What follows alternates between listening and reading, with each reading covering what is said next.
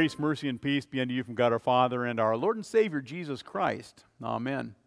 Our sermon text today is from Matthew, the 16th chapter, as we think about Christian education and what to teach our kids and the importance of continuing to teach our children. Jesus began to show his disciples that he must go to Jerusalem and suffer many things, talking about his death on the cross, suffer from the elders, chief priests, and the scribes, and be killed, and on the third day be raised. And Peter took him aside and began to rebuke him, saying, "Far be it from you, Lord, this shall never happen to you." But Jesus, turning, said to Peter, "Get behind me, Satan. You are a hindrance to me, and you're not setting your minds on the things of God, but on the things of man." Dear friends of Christ, you know, have you ever heard about that football player named Roy Regals? In 1929 Rose Bowl, he made a name for himself. He played for the California Bears, and he picked up a Georgia Tech fumble, and he started to run, and of course, he ran all the way to the end zone, a 60-yard touchdown. Unfortunately, he ran the wrong way and scored the touchdown for the other team.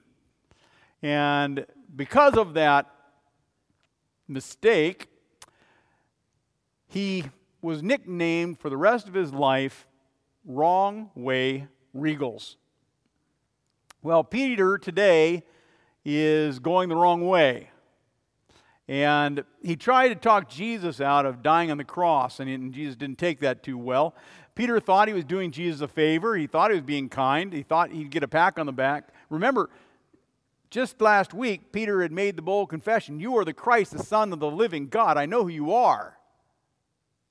But this week, we see Peter floundering with all that. He wants to dismiss the cross. He wants to undermine the cross. He wants to make the cross go away, and he took his eyes off the importance of the cross. Our children can do that. You know, we can do that. I wish I could say that I never took my eyes off the cross. I wish my eyes were firmly always entranced there, but they're not. Sometimes I take my eyes off, just as Peter did, and just like I have, you have. One minute we're boldly confessing Jesus as our Lord, God, and Savior, and the next minute we're living like the cross never existed. And there are times where we lose sight of all the blessings that God has given us by dying for us.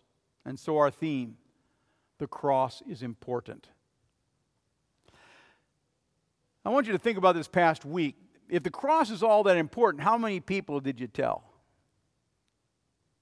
If the cross is that important, how many opportunities had the Lord placed in your way this past week to tell somebody about Jesus Christ suffering on the cross and his death and ultimate resurrection? How many? Well, was it because you didn't think about it?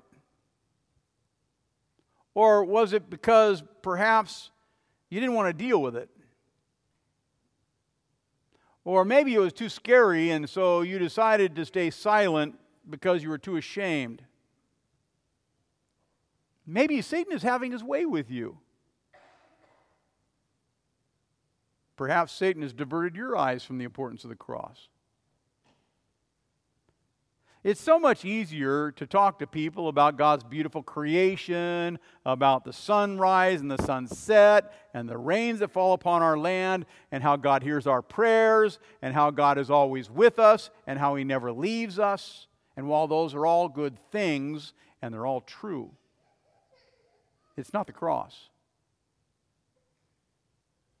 But the cross, we say under our breath, "Oh, please, Jesus, don't make me talk to my kids about the cross. Don't make me talk to my coworkers or people in the community about the cross, about a Savior suffering and dying." It's just too difficult. But Jesus wants you to know the cross is important to teach. And that's what Christian Education Sunday is all about. What are we to teach our kids? Well, teach them about Jesus. Teach them about his suffering and death. I was with my kids this weekend and reminded how children need to be taught during their times of disobedience. They need to be instructed, and parents do a good job of that. And in the midst of all that instruction, and the midst of all that discipline, to bring in Jesus and remind the kids who they are. What would Jesus think about this right now? These aren't mommy's rules. These aren't daddy's rules. Do you believe in Jesus? Is this how we want to represent Jesus? Is this what Jesus would expect of us? Even our children struggle with all that. And Jesus wanted his disciples to know how important the cross is. From that time on, Jesus began to explain to his disciples that he must go to Jerusalem and suffer many things at the hands of the elders, the chief priests, and the teachers of the law, and that he must be killed, and then on the third day raised to life. And Mark adds, and Jesus said this plainly. There was no question about it. They all knew what he was talking about. Jesus couldn't have made it more clear. The cross is important. He didn't hide what he was about to do. And it had to be unnerving for his disciples to hear Jesus talk about his ultimate suffering and death on the cross, and to do it with such joy and almost some kind of satisfaction and feeling of anticipation. The writer of Hebrews says, for the joy that was set before Jesus, he endured the cross, despising the shame. For the joy. The psalmist says that the Messiah rejoices at the thought of dying for the world to save them. Behold, I have come to do your will, O my God. And we see that determination. We also see it in others. Maybe this example of human determination will get you to see how Christ must have been thinking as it was time for him to save the world from sin and death. And surely you remember this example of, it helps us better understand Jesus' desire to die so we could live. It happened in the events of 9/11 in 2001. Todd Beamer was on board the United Airlines flight number 93 when it was hijacked. Of course, all the phones in the plane lit up.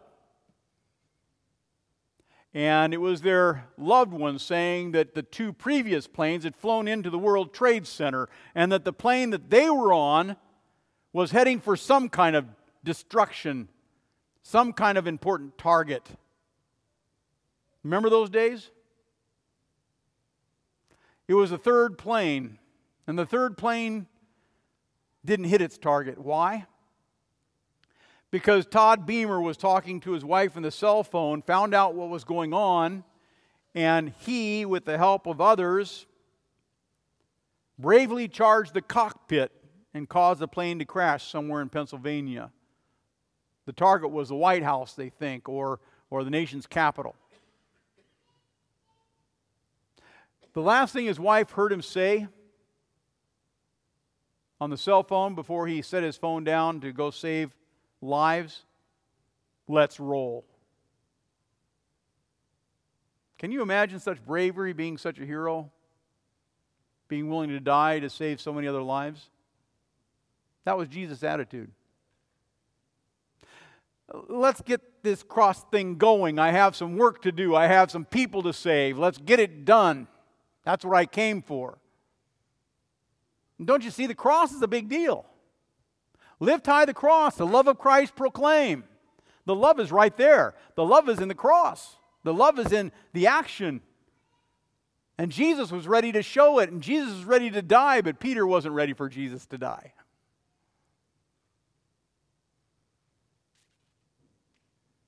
The same guy, you know, here you have Jesus, and he's asking, who am I? The same guy who said, you are the Christ, the Son of the living God, now takes Jesus aside, and he says, far be it from you, Lord, for anything like that to happen to you. Listen, Peter loved Jesus. Just trying to help him out. He could not handle the thought of watching him suffer and die on a cross. Couldn't deal with that thought. Peter, like many, just simply didn't understand. Why is the cross so important? Why does Jesus have to die in this way? And how did Jesus handle Peter's loving response? Jesus turned to Peter and said, "Get behind me, Satan. You're a hindrance to me. For you're not setting your mind on things of God, but you're setting your mind on things of man." You know, what would you think if Jesus talked to you that way? "Oh, get behind me, Satan. You're Satan." It sounds like Jesus is calling Peter Satan, calling him the devil incarnate in flesh. But Jesus is really simply reminding Peter, Satan has taken your eyes off the cross, Peter, and Satan is trying to get you to take my eyes off the cross too, but it won't work. Get behind me, Satan. Satan did not want Jesus to go to Jerusalem. And so when Peter did not want Jesus to go to Jerusalem either, Peter was playing right into Satan's hand. You know, Luther often talks about the two kinds of devils. You have the black devil. There's only one devil, but sometimes he's the black devil and sometimes he's the white devil. So you have the black devil and the white devil. The black devil is the one who appears and he doesn't hide who he is. He flaunts his darkness. He flaunts his power of death and vengeance and anger. He doesn't hide who he really is. The white devil, well, the white devil's more dangerous. The Bible says the white devil masquerades like an angel of light. He says good things that are wrong. He speaks the truth. Well, he speaks what we think is the truth, but it's really a lie. And we hear the truth, we think, but we've been deceived. And this white Satan, we don't even know that we've been deceived. He's so wily. And Satan knows he can't get you to deny Christ. He can't come up to you and say, "Why don't you just leave Christ behind? He doesn't exist. Quit believing in him." He knows that doesn't work. So he's far more subtle. Instead, he subtly suggests, instead of focusing so much on Jesus and the cross and his passion and his suffering and death, why don't you focus on yourself? Why don't you focus on how to become a better parent? Why don't you focus on how to feed people, how to get along with people? Focus on self-improvement. Focus on that champion in that champion you have that lives inside. C.S. Lewis talks about the white devil in his book, Screwtape Letters. Screwtape was a demon. And this demon had an apprentice named Wormwood, and he's teaching Wormwood how to destroy the faith of Christians who are well-grounded in their faith. How do you destroy the faith of a well-grounded Christian? He says, well, you don't do it by winning arguments, by trying to convince them God doesn't exist. And he gives this advice. He tells Wormwood, if you want to destroy Christians, you need to distract them. Get their eyes off the cross. Get their eyes off of Jesus. And take their focus on their desires, or place their focus on something they want or something they need or something they'd like to see done. Make them lazy. Make them apathetic.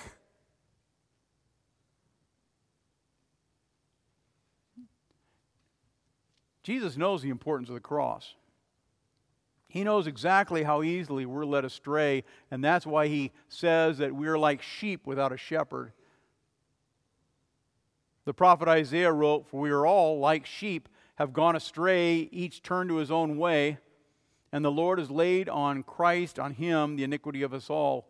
And Jesus looked at us, he looked at you and he looked at me, and he says, you need a Savior, you need a shepherd. And then the Good Shepherd comes to guide us, to teach us, to lead us. And through the cross, he leads all his sheep to eternal life. The cross is important. You know, it's said that Christianity has two crosses. Of course, there's the cross of Jesus Christ, the cross on which he suffered and died to redeem and pay the ransom for sin. And then there's a cross that you and I bear.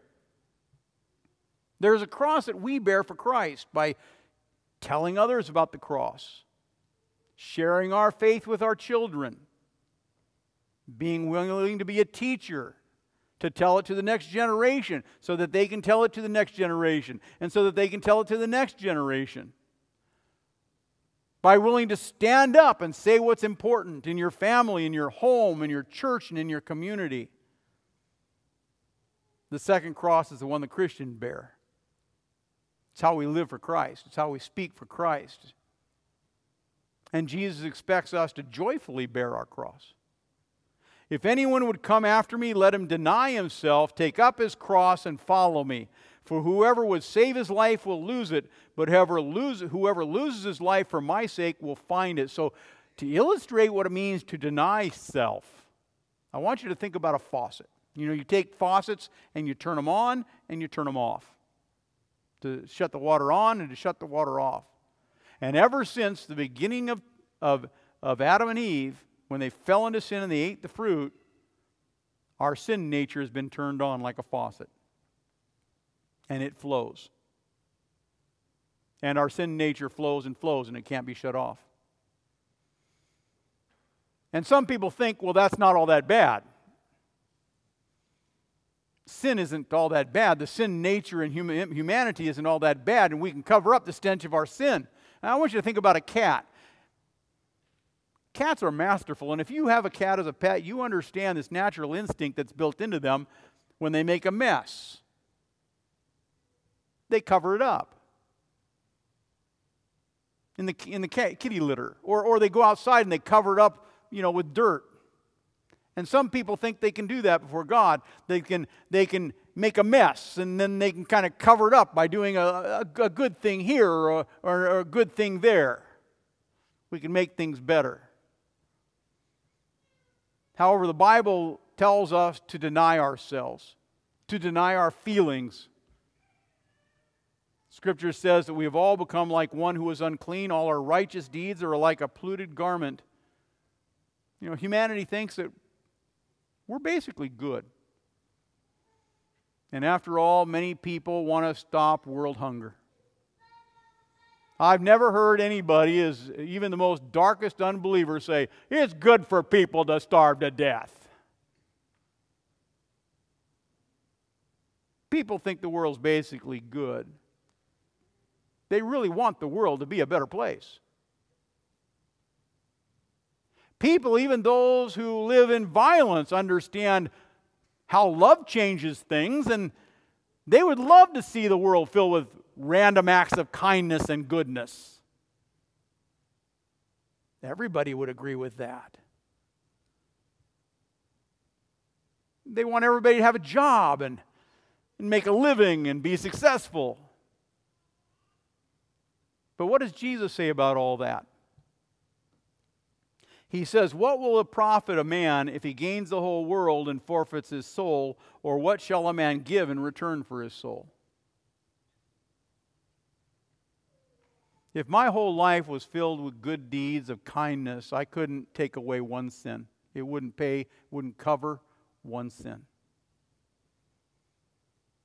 No, deny yourself. Turn to the one who forgives sin. Turn to the one who died on the cross to give you eternal life. That's the only place that can happen, is at the cross.